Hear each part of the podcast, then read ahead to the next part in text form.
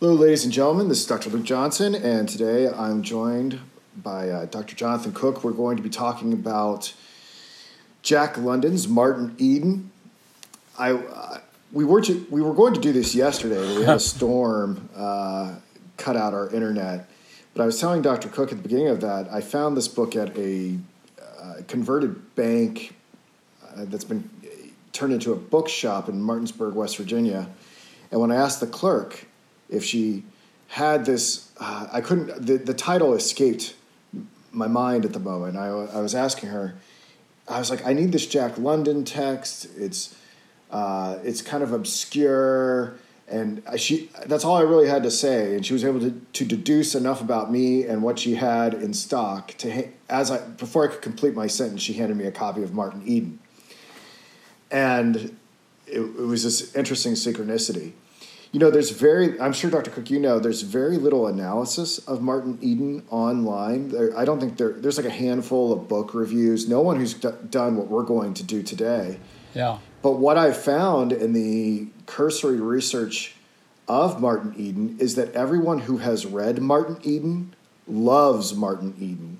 There's no one who is dispassionate about this text. Do you think that's true? Yeah, I mean, I've I've met a, a lot of people who have really been excited to read this, and uh, anyone who reads Jack London, it, it gets around to reading it uh, as well.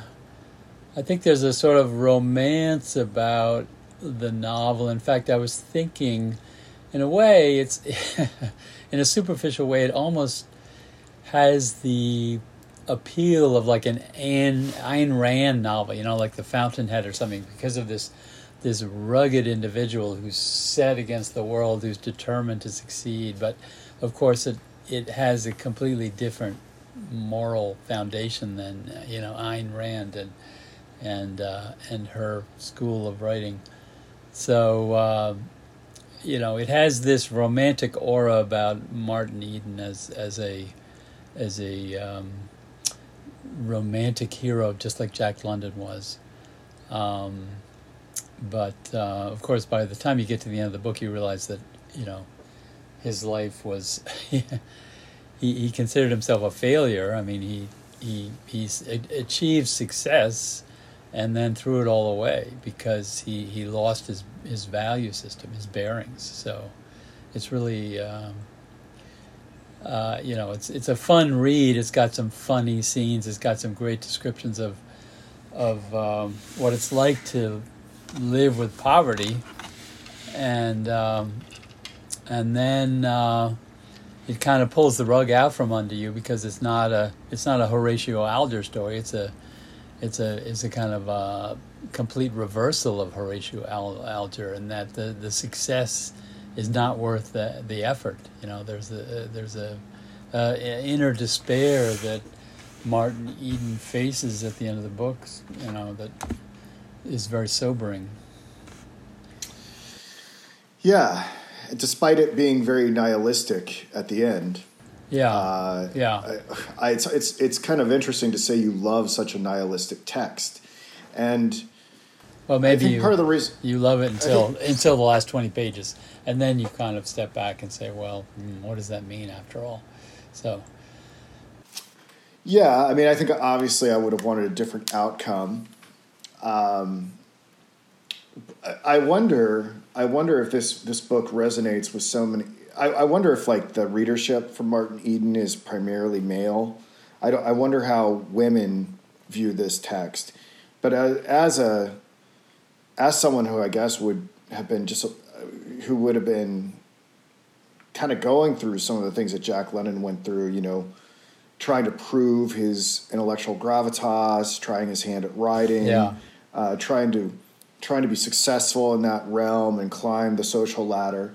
Uh, I wonder if this speaks something more to the egoic male drive than it does to the to the to the feminine, and you know, and maybe that's why it's not as well, re- uh, you know, why it's not as recommended yeah. or yeah. passed around. I'm not sure if everyone universally responds to it in the same way, and maybe that it suffers for that. I don't know. Yeah.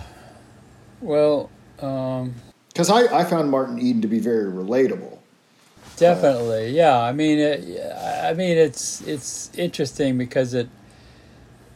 I mean, a lot of us uh, are, you know, I personally never faced the struggles that he faced, but I think every young man or every teenager, maybe not so much today, but when I was growing up, there was kind of the the sense that at some point you did some hard physical labor to make money and prove yourself to you know stay to stay in the middle class you had to definitely uh, buckle down and, and do some hard work. So that that physical labor that he's doing i think is very relatable. I mean uh, certainly today yeah i guess someone working in an amazon warehouse could could really relate to martin eden you know as a as someone who does this backbreaking work. And then uh, you know, struggles with his education, doesn't have the energy to do anything after a hard day's work. You know, when he's working that laundry laundry facility, that was just, you know, an amazing description of what it's like to to be engaged in that physical labor where you really can't do anything but drink after you're done with it. You know. Um, I mean, I did that in college. I had two summers I worked as a deckhand on a towboat on the Mississippi River, and it was it was pretty good money because you you never got off the boat. Um, or if you worked there, you know, throughout the year, you were on for a month and off for a month. So, I, but I spent like two months on the boat straight. So, that was, uh, you know, an interesting experience. Um, so. Uh, it's hard yeah. for me to imagine that there would have been activity that would have exhausted your intellect. Did you find yourself that you that you, you didn't Actually, have any left in the tank? It wasn't too bad. You know, the the most demanding work was when we picked up a bunch of barges and, and we had to go out and tie them all together with steel cables and ratchets. And in the summer sun, that could get pretty intense. But then you had a lot of time uh, when you were going, you know, between New Orleans and, and the upper Mississippi River, uh, where you were just doing routine chores on the boat. So actually, I did a lot of reading uh, on some of my shifts, and uh, that was that was pretty amazing that I had that I had you know had about uh, a lot of time for that. It was during college, so it was good for me. Um, but, I had a friend do something similar with a an Alaskan uh, fishing ship. Yeah. And and when he got off the boat, he had a whole album to record. Uh huh. Yeah. So yeah. Well, people are, people are still doing it. I mean, I have another friend who who worked uh, as a, in the merchant marine. I mean, it's a very Americans now, uh, you know, are a very small component of the world merchant marine fleet. But you, you know, there's still a few hundred or thousand people who work um, on these tankers and other container ships, you know, making sure that they operate, you know, well. And anyway, if anyone's interested in that, I highly recommend uh, Stanley Kubrick's documentary, The Seafarers. Oh, okay. About the Merchant Marines. It's uh, it's uh, it's on YouTube for free, uh-huh. so you can you guys can check that out. But yeah, um, so where to begin? I mean. So yeah, I, mean, I guess I, let, us just follow up on uh, you know we talked about uh, the Iron Heel last. So he wrote this a couple of years afterwards, and he's really uh, you can kind of see the continuity there in that you know this terribly oppressive uh, upper class that you find in the Iron Heel that is totally consolidated against working people. That that is isn't quite so intense as in Martin Eden, but you still get this sense of this huge uh, void between the working class and, and the you know bourgeoisie who were all the professional people. You know, Ruth Morse's father's a lawyer, and you know the people who hang out there are judges and successful businessmen. So the ethos of of um, you know, uh, money and making money and being able to make money is is really strictly separated from these people, you know, who are just struggling to put food on the table, who are um, represented by, um, you know, the working class, like the Lizzie Connolly, you know, the one, young woman who works in the cannery that, who's, you know, could be a potential alternative to Ruth Morse, but he decides that he he's not interested in her because she's she's not educated, she's lower class. So it's very odd the way he. She has rough hands. She has too. rough hands. Yeah. he just can't relate. I mean, he's so driven to succeed, and then when he does, he he just loses his footing in, in, in the world, you know. And he's got two sisters who were married to sort of um, creeps who were very much devoted to just making money and uh, you know attaining a modicum of success.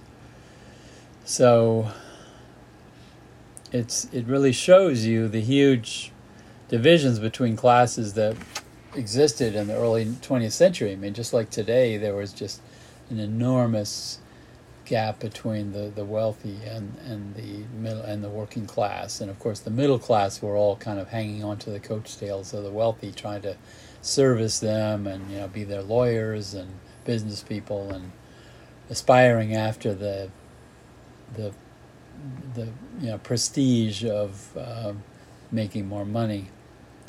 So it's not really it's a it's a it's really a the difference, of course, between Martin Eden and uh, the Iron Heel is that the Iron Heel, you know, it's organized. They're organized in socialistic uh, struggles. So, but Martin Eden is convinced that you know he alone can do everything. So he's he's this rugged individual. It's kind of a Nietzschean figure who I think the despair of the end of the book is his realization that the individual doesn't really count for anything in the end. You know, you, you really need to belong to your society um, because that's where your your ultimate values lie.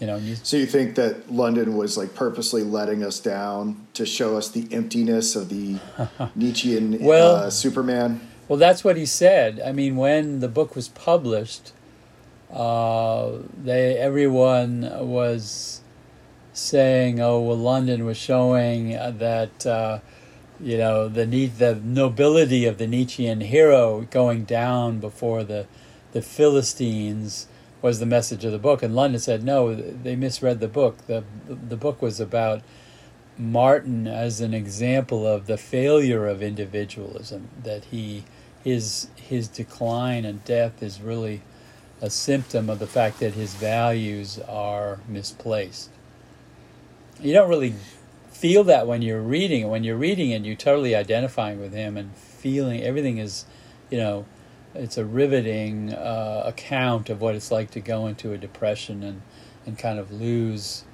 lose your your bearings emotionally because um, he's just you know he just becomes uh, I mean, he gives all his money away, the, the, the money that he was struggling to make so he could marry Ruth Morse. And, you know, because she broke off the relationship because he wasn't making money, um, he, he thinks he can't go back to her. And then he, he realizes that she wasn't really the person he thought she was. That was, that was very tragic. So. Well, it's you know, London gives us this binary between choosing between socialism or the or the Nietzschean hero. Yeah, yeah. But like this, uh, you know, I've only read three of Jack London's texts, and they're all because of our relationship. Uh, the jacket or the Star Rover, uh, the Iron Heel, and, and, now this. Does he? Does London ever do like a, a treatment of religion, or does where that comes in like i mean the idea of there being an individual before god sort of a kierkegaardian no move no was he totally uninterested in religion or? well i mean he he was kind of a mystic if it's yeah, yeah, his mother was a um, gave seances and he was interested in you know psychic phenomenon. But he was for him Christianity was too tied in with the values of the of, of the upper classes. Although, you know, he obviously knew the Bible and he admired Jesus, but um, he recognized that the world he lived in, which was creating these huge populations of unemployed and struggling lower class people, were um, you know, the big issues were how to solve the the pro- social problems of the day. You know, so it, he was a big fan of Herbert Spencer at first, and Martin Eden, you know, is a is an avid Spencer fan, but of course, um, London moved on from Herbert Spencer because in the end he believed in in human cooperation. He he, he really drifted more towards uh, Thomas Henry Huxley, who in Evolution and Ethics sought to sort of mitigate the negative effects of evolution by recognizing the importance of you know morality and and justice and you know helping people uh, not not letting uh, evolution you know the struggle for existence wreak havoc on society you know the, the Spencer believed that these struggles would ultimately lead to an ideal human society, but he thought that you shouldn't be too compassionate towards the poor or the losers because they were obviously unfit for the struggle for existence, you know. So that was that was why London. I mean, it was very exhilarating to read him at first, but then he eventually kind of rejected him. So London is writing about his earlier self. Um, you know, his self of the 1890, late 1890s. He's writing from the perspective of 1907, 1908 when he wrote the book. He's looking back on his his years, uh, you know, when he was 21, 22 in 1897, 98, just when he started to become famous. You know, he established his career at about uh, 1898, 99, you know. I was I was curious because I'm I'm new to the authorship of London. Like I I, I was telling Dr. Cook yesterday that you know I I keep this little Facebook uh, poll going about my favorite books that I'm reading uh, for the year. And right now, all three of the texts that, uh, by Jack London that I've read are in my top 10, although Martin Eden is the lowest rated of the three. And the only reason I really did that is because Martin Eden really didn't hit me until like the last third, and then yeah. when it hit, it hit really hard.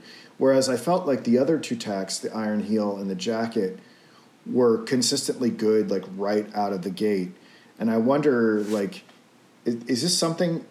Uh, does this speak to like the the abilities of Jack London? Because I've I've never read uh, uh, was Call of the Wild and White Fang. Like yeah. I, I, I'm unfamiliar with those. Like, well, did he kind of perfect his writing style later on, or was he better early? What's your What's your take on well, where this falls in his arc of of authorship? It's interesting that you say that that the first two thirds didn't. It wasn't bad. Yeah, it wasn't bad. Yeah. It just wasn't as. Yeah. The other two were well, just. Was it so when consistently good? Was it when Martin Eden discovered the the intellectual world? Uh, I think so. Of Russ Brissenden and uh, you know all the kind of. Um, intellectual ferment that he got involved with when he finally met some of the people that he could actually talk to and started, you know, when it got away from the the world of the Morse family where he was kind of stifled, even though it, for him it was initially liberating to to to work towards this ideal of you know cultivation. But the thing is, a, a lot of people say that London was at his best in his short stories, and mm. that he wasn't really uh, you know a brilliant novelist. But I don't know. I mean, I I uh, I mean, you know, White Fang is a is an amazing book. I mean, you can read it as an adult. Um, probably, you know, a lot, getting a lot more out of it than as a teenager. Call of the Wild, White Fang. Those are novellas, so they're you know each about hundred pages, and they they're very well structured. They move along uh, very well. Um, so this was like his first real novel. Well, no, he had written he'd written about three novels before that. Oh, okay. Yeah, I mean he wrote. What were, what were the What were the ones that predate this? Uh, well, let me think. He his early. Let me just look at the uh, list of his work. Yeah. He, he wrote. Um, you know, his first books were collections of stories. Then he, he you know he wrote a book called the the Mutiny of the Elsinore. That he wrote you know sea novels. He wrote the uh, the uh, Sea Wolf, which was I guess about 1904.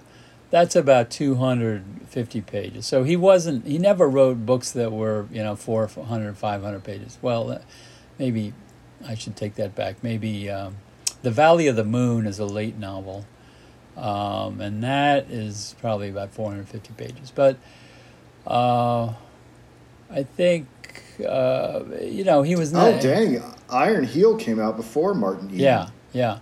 The thing is, he was not a Jamesian writer. He did not agonize over you know depicting every mannerism and change of consciousness and whatever. He was he was really more interested in engaging in engaging with kind of big social issues, uh, intellectual movements of the time. So, um, uh, you know, he's part of a, a, the the era early nineteenth early twentieth century of um, uh, Upton Sinclair, Jack London, Theodore Dreiser. I mean, all of these writers, they're obsessed with society, you know, because that's the big issue, you know, class, poverty, um, corruption, and um, so that's why you read him. You don't read him, you know, for the brilliance of his plots because he's writing kind of instinctively.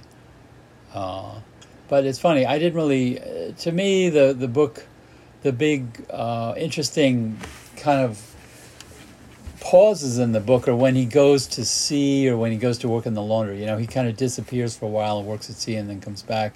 He kind of goes uh, uh, AWOL from Ruth Morris. And those are, you know, somewhat weak because we don't, you know, and we hear a lot about the South Seas and the fact that at the end of the book he wants to go and live in Tahiti, uh, which is really a reflection of the fact that he was writing the book when he was in Hawaii and in you know cruising on the Snark. His, I have his, so many questions. His boat. have, his boat. So yeah. He, he he has a boat yeah. that he names after Lewis Carroll. Uh, the Lewis Lewis. Yeah. Do, do you, can you shed any light on that? I, I looked up that there's he actually wrote a book called The Cruising of the Snark. Cruise of the Snark, yeah, nonfiction book, yeah. very entertaining uh, wonderful stories about going to Hawaii. I mean, he hung out in Hawaii for a while. He went to Tahiti, the Solomon Islands, and he got he actually got uh, a, a, disease called yaws, um, which like a bowel issue. Yeah, and he had to. He it, it, was really terrible because he he only he could only cure himself by he went to Australia to recover and he could only cure himself with these medicines which had mercury in them, which ended up destroying his kidneys. So he, his kidneys were basically failing when he died at the age of 40, you know, possibly by suicide because he knew he was dying um, in uh, 1916. Very, very sad, you know, died at the age of 40 like Poe, you know. Think of all the other books he could have written. Um, so it's funny because the you know he's writing this book about his struggles as a young man while you know, in this beautiful, scenic um, escapade with his wife Charmian on their boat, you know, sailing around the Pacific. Um, but you know, so he did. It would take a lot of brain power to recreate the world of his early struggles when he's, you know, living this this life as a kind of a tourist with his wife. It's incredible to imagine how he he tapped into that brain power while being so ill. Yeah, I, I don't know how painful Yaws is, but yeah. I mean, well, I think yeah, I, am not sure how much it overlapped with the illness. He was done by with the book in uh, the spring of uh, 1908. Um, this was like the first half of his of his. Uh, he had about two two and a half years sailing, and he went back to San Francisco at one point when he was writing the book in the fall of uh, 1907.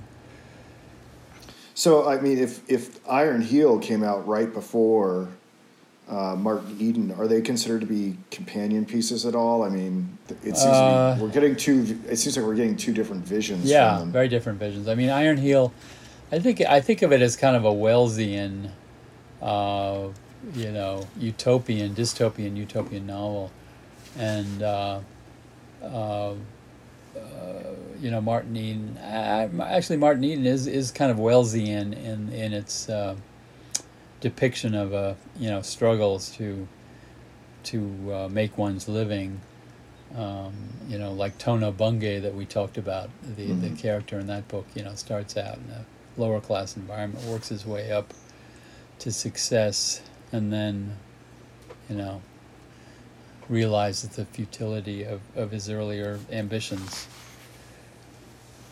So, Well, I uh, mean, it's. I mean, I think it's pretty obvious that the book is autobi- uh, autobiographical Yeah. in some ways, right? Like, Yeah. But how how autobiographical is it? Like, Well, I, I was just reading the someone pointed out that Martin Eden, if you take the initials, what do they spell?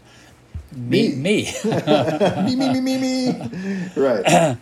so Was he? Wasn't Martin Eden like a person? he was he got the name of a he was a Scandinavian immigrant worker uh, that he knew from uh, his you know life um, uh, working on farms outside of uh, San Francisco. So it was based on a, a lower class guy whose name the guy he liked. There was nothing special about the character himself.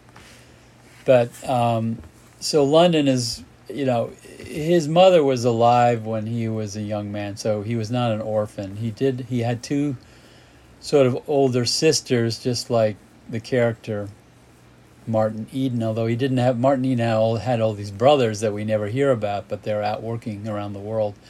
Um, London didn't have that. He had his stepsisters. Um, uh, one of whom he was very close to, kind of helped raise him when he, he you know, was nine years older than him, and who married a um, a guy in the military. Um, so, Martin Eden, the character, is much more socially isolated than uh, Jack London was. But London, you know, struggled to get an education. He he did do some high school, and then he tried uh, a semester at the University of California, but couldn't afford it.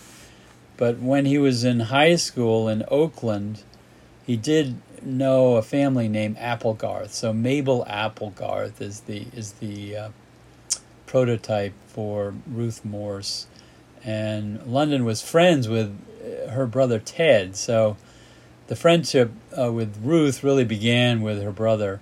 Uh, you know, the, in London's life, it was the brother of um, Mabel, um, and he did. You know, he he was infatuated with her. She helped him um, with his grammar and with uh, turning him on to um, books and music and painting, but he didn't really have that deep a romantic involvement with her as Martin has with Ruth. I mean, it's really um, uh, uh, just you know he took that relationship and and made it into more of a um, um, you know a novelistic saga of romance. Um, but uh, some of the other characters, like uh, Ted Brissenden, is based on London's friend George uh, Sterling, who was a famous bohemian poet and character who was um, didn't kill himself, wasn't didn't have tuberculosis, um, was uh, an interesting character in the literary artistic world of of early 20th century, you know, San Francisco, and um, so you know those those are the ma- basic similarities. Uh, Martin Eden, you know, is like London in that he he presents himself as a sailor, and London, of course, had a boat at the age of fifteen and was an oyster pilot on San Francisco, oyster uh, pirate rather, on San Francisco Bay, and then shipped out at seventeen on a um, a voyage with a Scandinavian uh, captain um, that uh, to to um, bring seals back from the coast of Japan, and that was the basis for his novel, The Sea Wolf. Um, so, uh, you know, semi autobiographical book.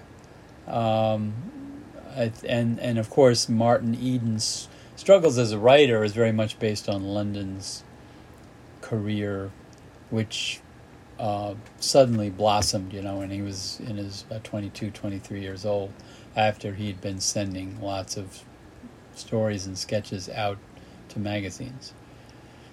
Um, I, I, loved all the uh, titles. Titles, yeah, the shame yeah, of the sun, and some oh, of those. Yeah. Some of those actually they were so epic sounding. Yeah, yeah. Like they would make for great.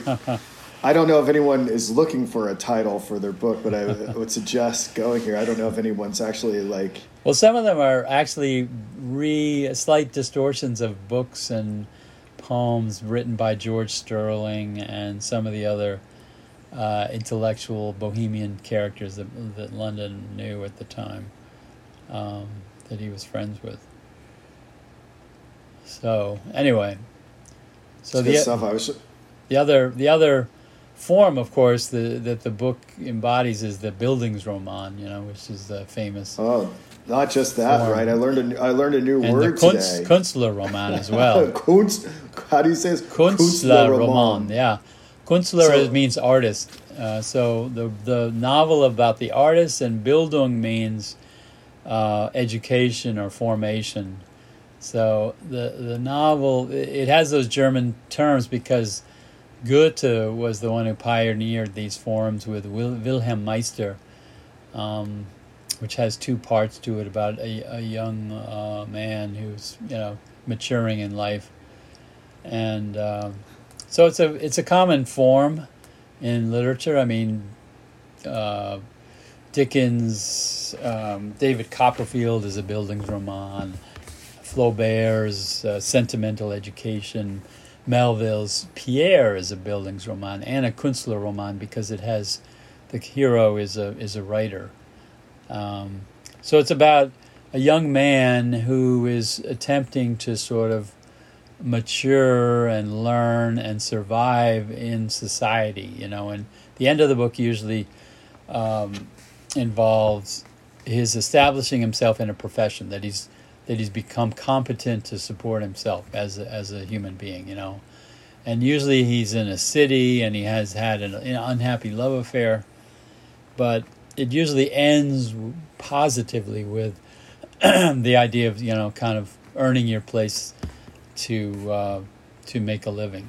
Um, so you know the book follows all that except for the very end, and then it kind of tips the whole thing upside down. yeah.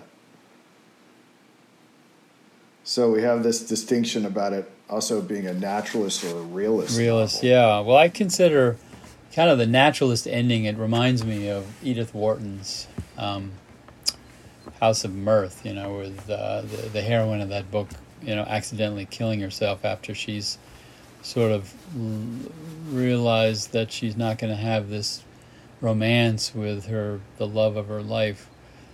Um, so, uh, you know, it, it sort of mixes things up because the realism is the major form because he's he's providing very you know, realistic details about making a living, about lower class life, about um, just, you know, the world as it exists in Oakland, California in, you know, 1898 or something like that.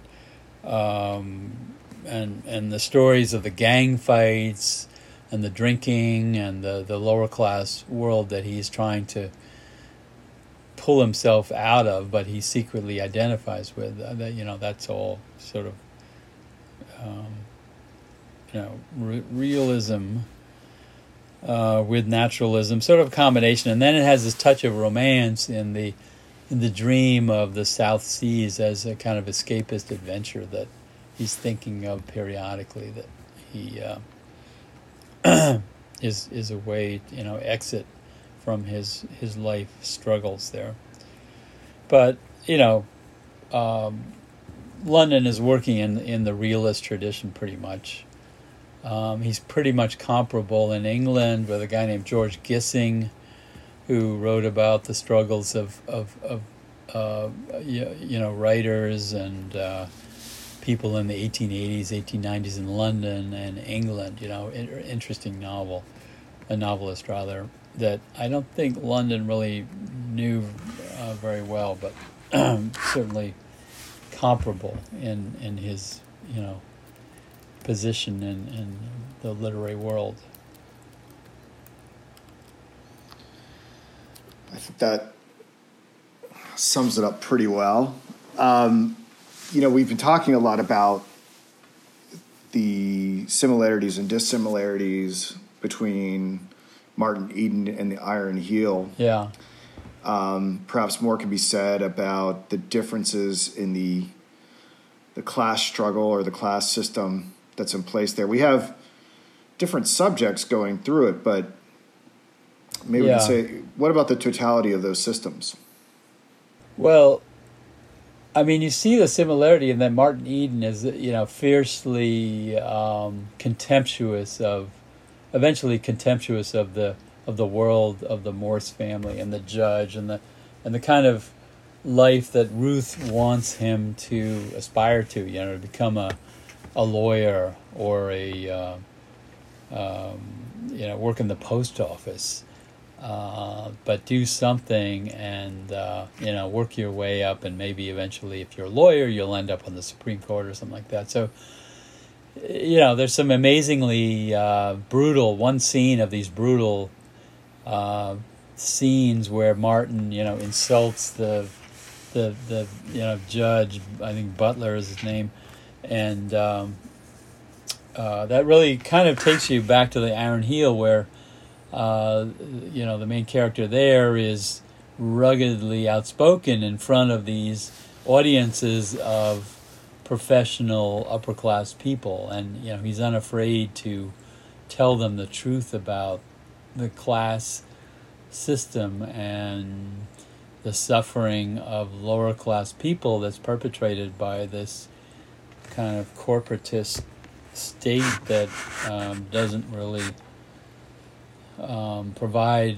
a break for people. I mean, there's no, you know, unemployment insurance. There's no disability. There's, you know, employers get to destroy their employees with with impunity, and that that's something that, you know, in Martin Eden you don't find that brutality lurking there, but you find the sort of um, the sort of class consciousness that these bourgeoisie have that promotes beauty and fine living. But of course, to do that, you have to enter one of the traditional professions. You can't be a writer.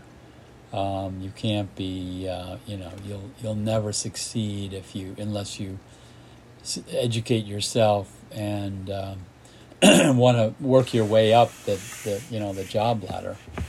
So Martin Eden is is isn't as um, focused on the class struggle, but it's it's kind of beneath the surface there, and you know you, yeah. you see the Maria Silva, his landlady. You know, you, you, you, you feel compassion for a woman who is struggling to feed her family, and that Martin Eden eventually helps out uh, because he, he he sees the kids, her kids running around without shoes and not getting enough to eat. So you're you're aware of the the struggles of the classes, but it, it's not the main theme of the book. Yeah, it's not as brutal. Yeah, I mean, you're not uh, there's not violence between classes going on. I'd say the most graphic and brutal aspects of it are like how he has to like ration his money and his yeah. food as he's like starving right uh, before he attains success. Yeah, and he's uh, putting uh, everything it, in a pawn. You know, pawns his typewriter. He pawns his best suit, so yeah. he can't see Ruth because he's his his best suit is in pawn. And the other scene I really like is the working in the laundry. You know, where this mm. constant uh, uh, steam and hot water and wringing out clothes, and it's all to make the wealthy people who who are at this summer resort, you know, be be able to wear their beautifully pressed outfits, you know, guys and, and women with their elaborate dresses and and and gear, you know, and you really understand that the beautiful pictures you see of people and you know upper class people sitting uh, on the porches of these big hotels and whatnot, all the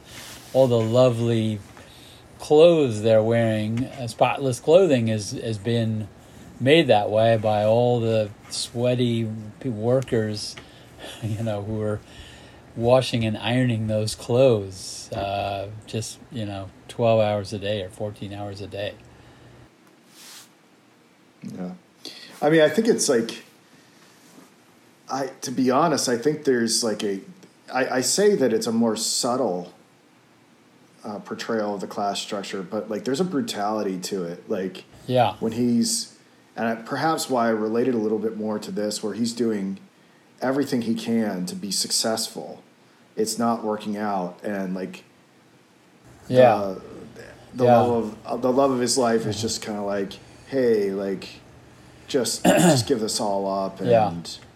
well, what sell did, uh, out and be a clerk or whatever, you know. What did you think about uh, when he was, you know, these publications that eventually accepted his work? these magazines that accepted his work and then they wouldn't pay him, you know? Right. Because right. he calculated very carefully how much he would get from each piece of writing, how many words it was, and he sent it in and he was ecstatic when accepted when it was accepted and then he finds out that some of these places are, are not paying him because they're unstable financially or they're just contemptuous of their writers and then of course he goes into those two places and one he shakes him down by beating up one of the editors. So yeah. it's kind of odd. I mean, he uh, I guess you understand him because he's he was so um, crazed for for money and starving, you know, that he, he didn't see any problem with physically attacking these editors who were who were high who had the money and wouldn't give it to him. So, I mean, it's a bit shocking for a writer to go into an editor's office and and uh, punch them out to get you know five dollars that you were owed or fifteen or twenty dollars.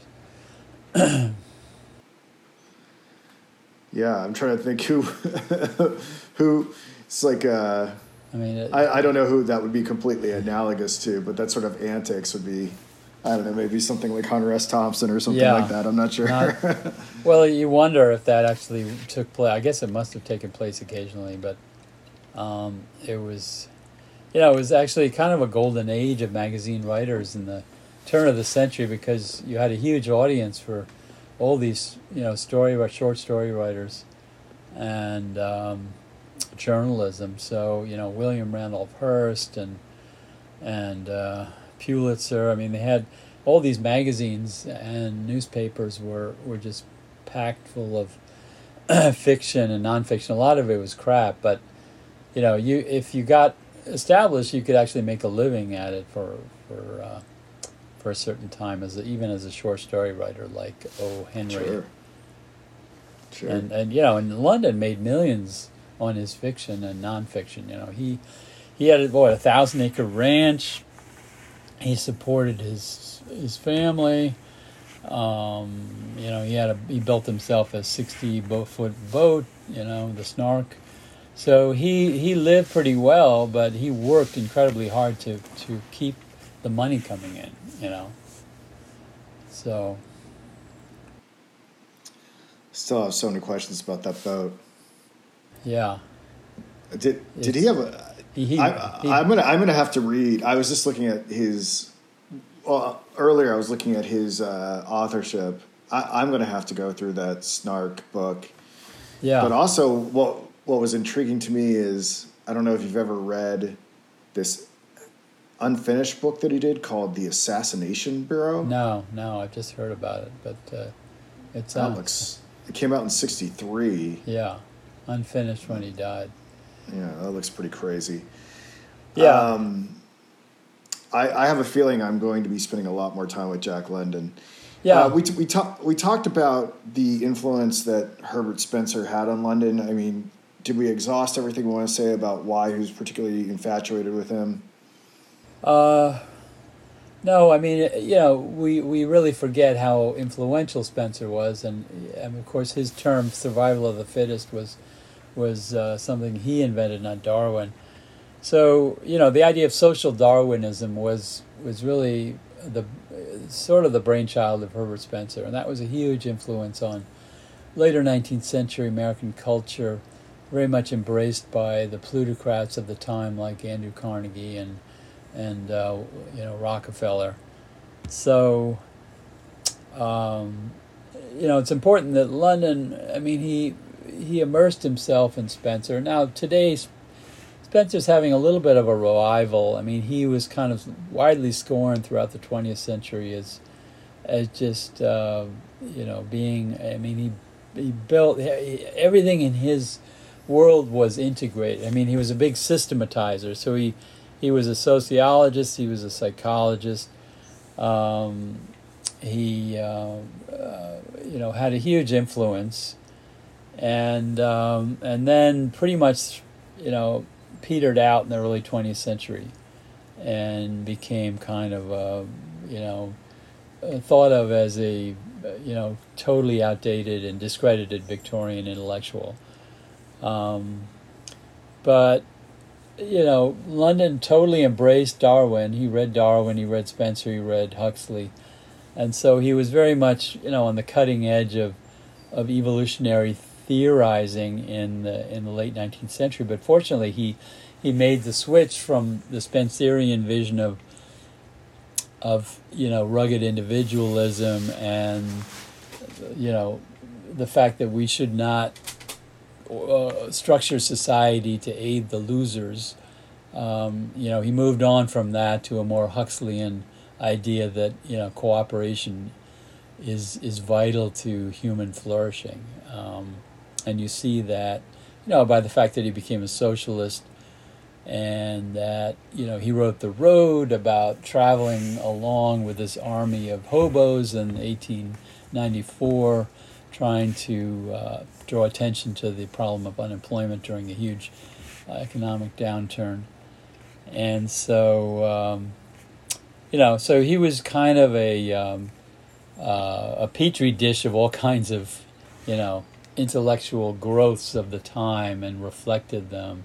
Of course, you know, one of the less uh, appealing aspects is he sort of bought into the sort of racialism of the time, the you know the idea of racial superiority. But then even even then, you know, he, when he went around the Pacific, he sort of toned down those ideas about you know white superiority and realized, like Melville in the Pacific, that you know the white race has really done some horrible things to to other you know peoples in, in the world.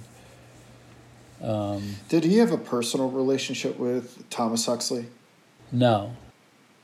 It, it's interesting because I, am just curious. You know, oftentimes you find that a lot of these leading yeah. figures know one another. Yeah. Well, and Hux- it's interesting. Huxley was dead by the time he was kind of intellectually mature. Oh, uh, okay, yeah. I see.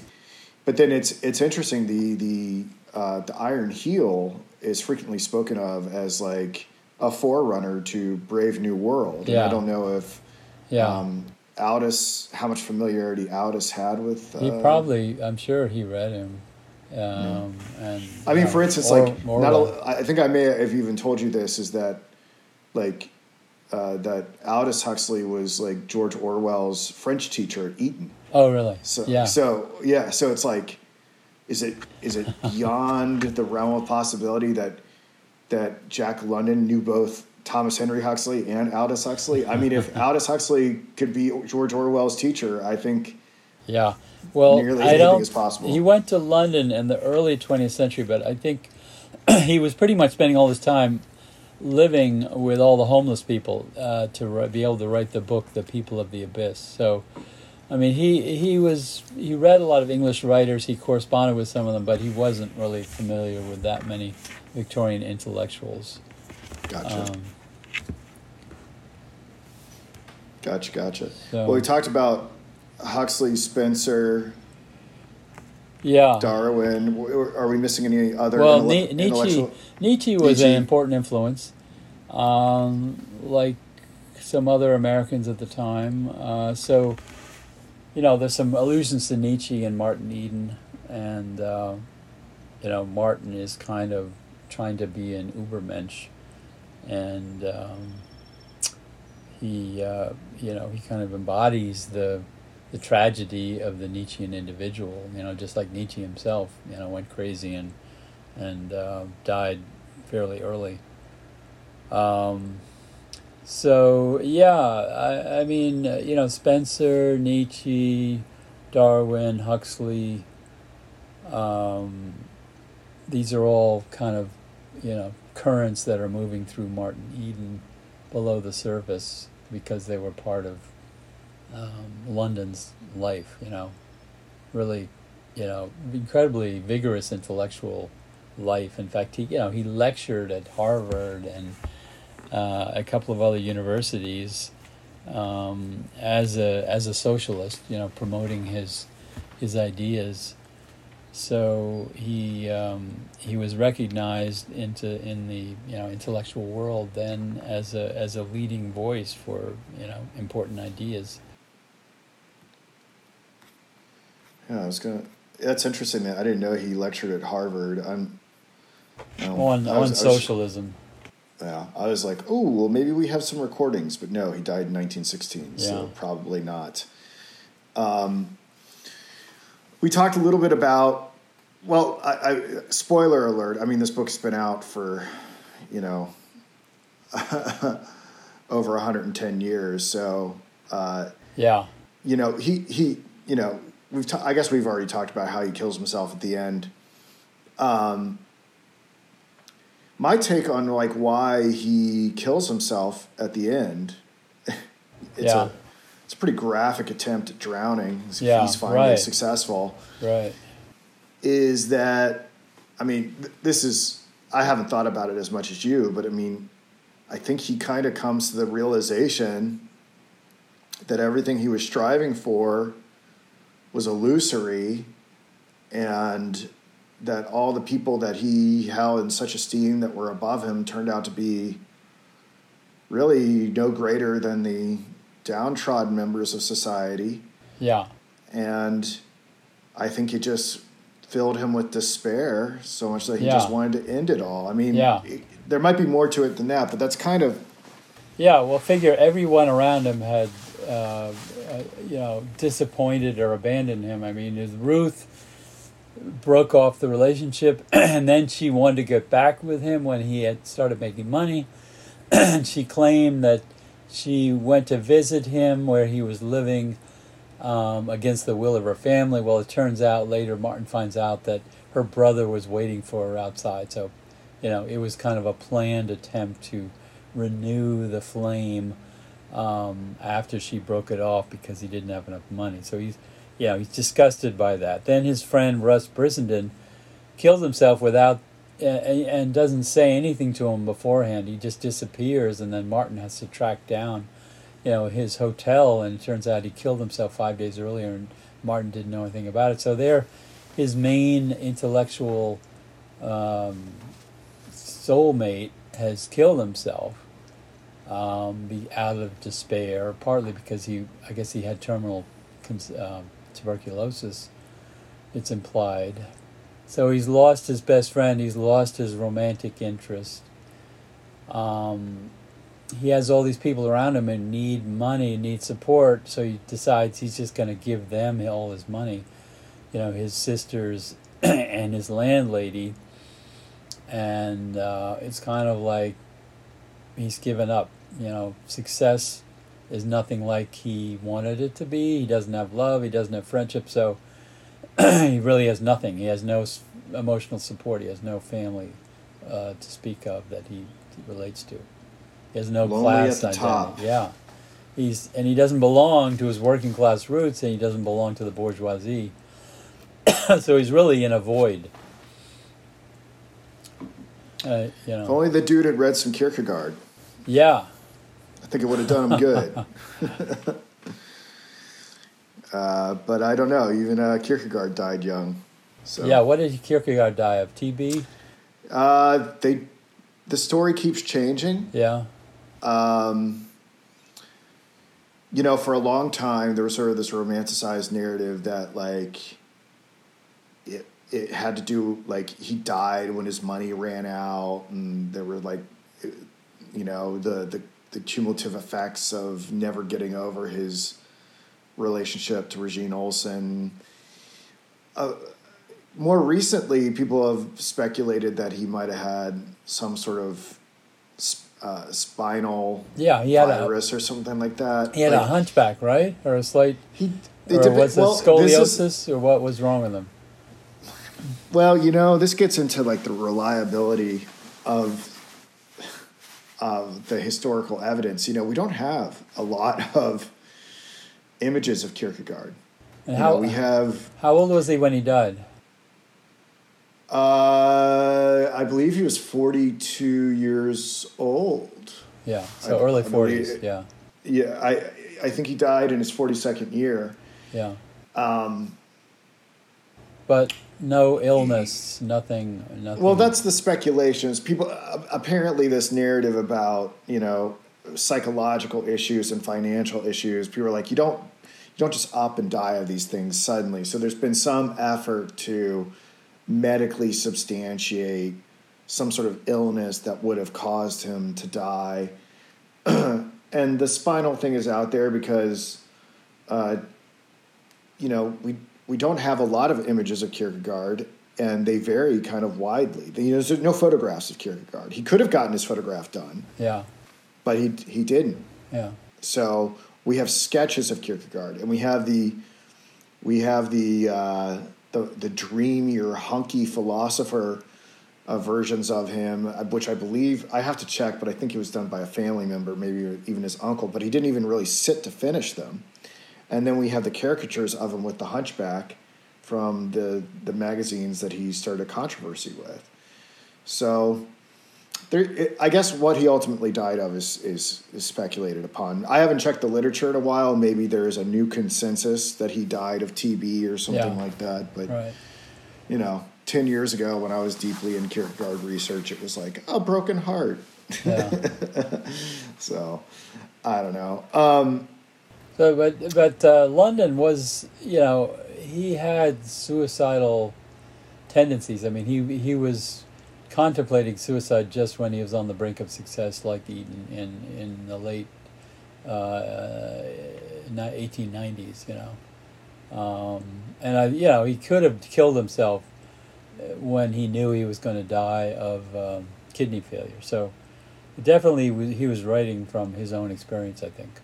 This is odd though that Martin Eden is me, right? Yeah, is Jack yeah. London. Uh, the guy dies by suicide, and now Yeah. now there's speculation that Jack. Lon- it's like it foreshadowed.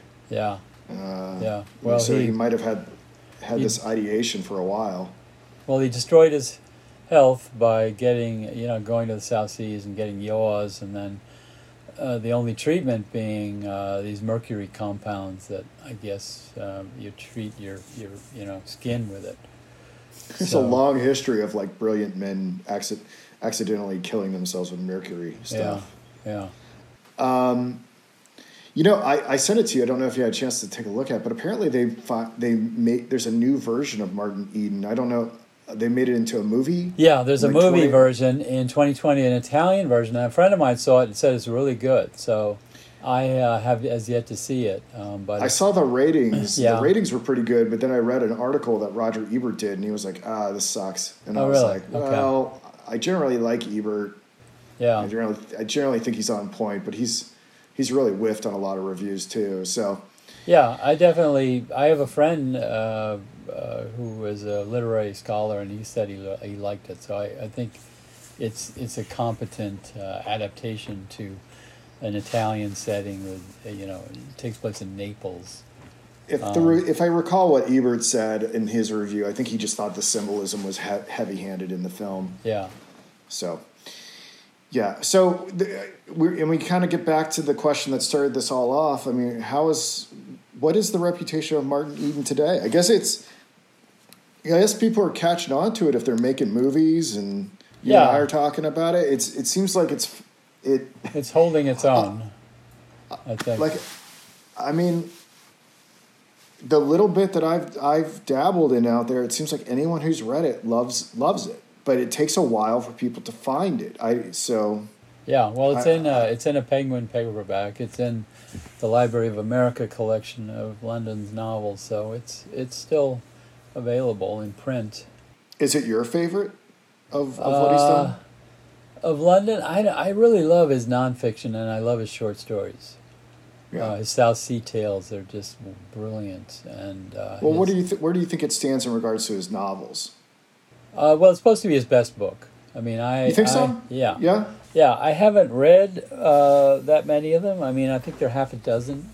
It's uh, you know one of my projects to fill out my knowledge because there could be some gems out there that no one is reading, like you know Valley of the Moon or uh, the Mutiny of the Elsinore. Uh, some of these books are, I mean, undoubtedly they're great stories, but um, you know the question is, are they hack work or are they really, you know, worth reading or not? Well, I'll tell you what. I love me some Jack London. So if you're gonna, Yeah, Keep- let's uh, let's do some wanna- more. I'm thinking of yeah, his book about prehistoric man. Uh, Which bef- one is that? Before Adam. it's a novella, and uh, it's a it's a it's a brilliant uh, accounting of life, a primitive man. It's it's kind of oh yeah, like uh, like uh, those novels of Jean Auel, you know the the the the uh, romance of the of the cave dwellers and those kind of that kind of fictional world. I'm looking. I'm looking at the wiki page for it, Yeah, and it's, like it's like eight lines. No, no one knows about this book. yeah, Or, or Yeah. at least no one, no one has taken the time to really yeah. Well, do anything. maybe we'll take a look at it next time. Yeah, that'd be awesome. Um, oh, yeah, that would be awesome. So, it's your favorite book of his? I mean, is it do do London scholars are do they think it's his best book? Uh, Yeah, generally.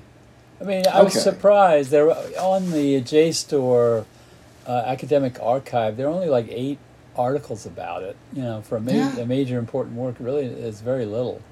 I mean, Yeah. there's there's at least you know a dozen books on London scholarly scholarly books on his fiction, um, but um, um, so I'm surprised just the the you know how few there were in the official archive of articles. So, more work to be done.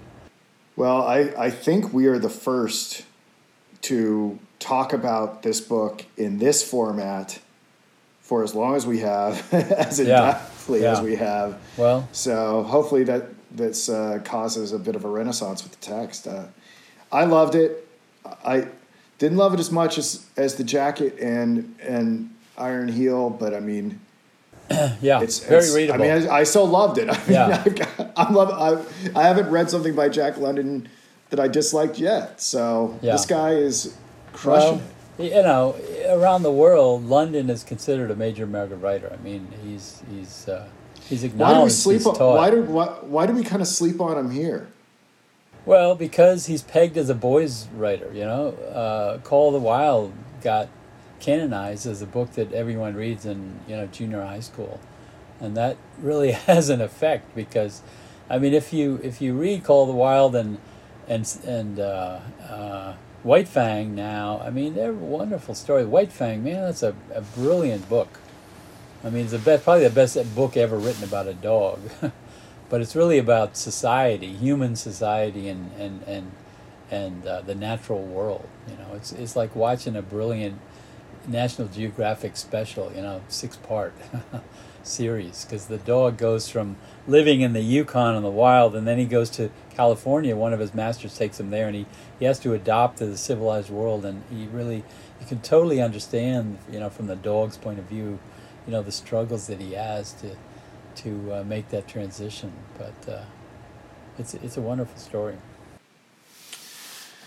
Well, I've enjoyed talking about this story with you, and and I look forward to talking about more London. We probably just for the sake of our listeners, should probably bring Yeah. this to a close, Okay. so it's not too burdensome for them to listen to. But uh, let's talk some more about what, what we want to cover next. Okay, good. All right, thank you, Dr. Okay, Cook.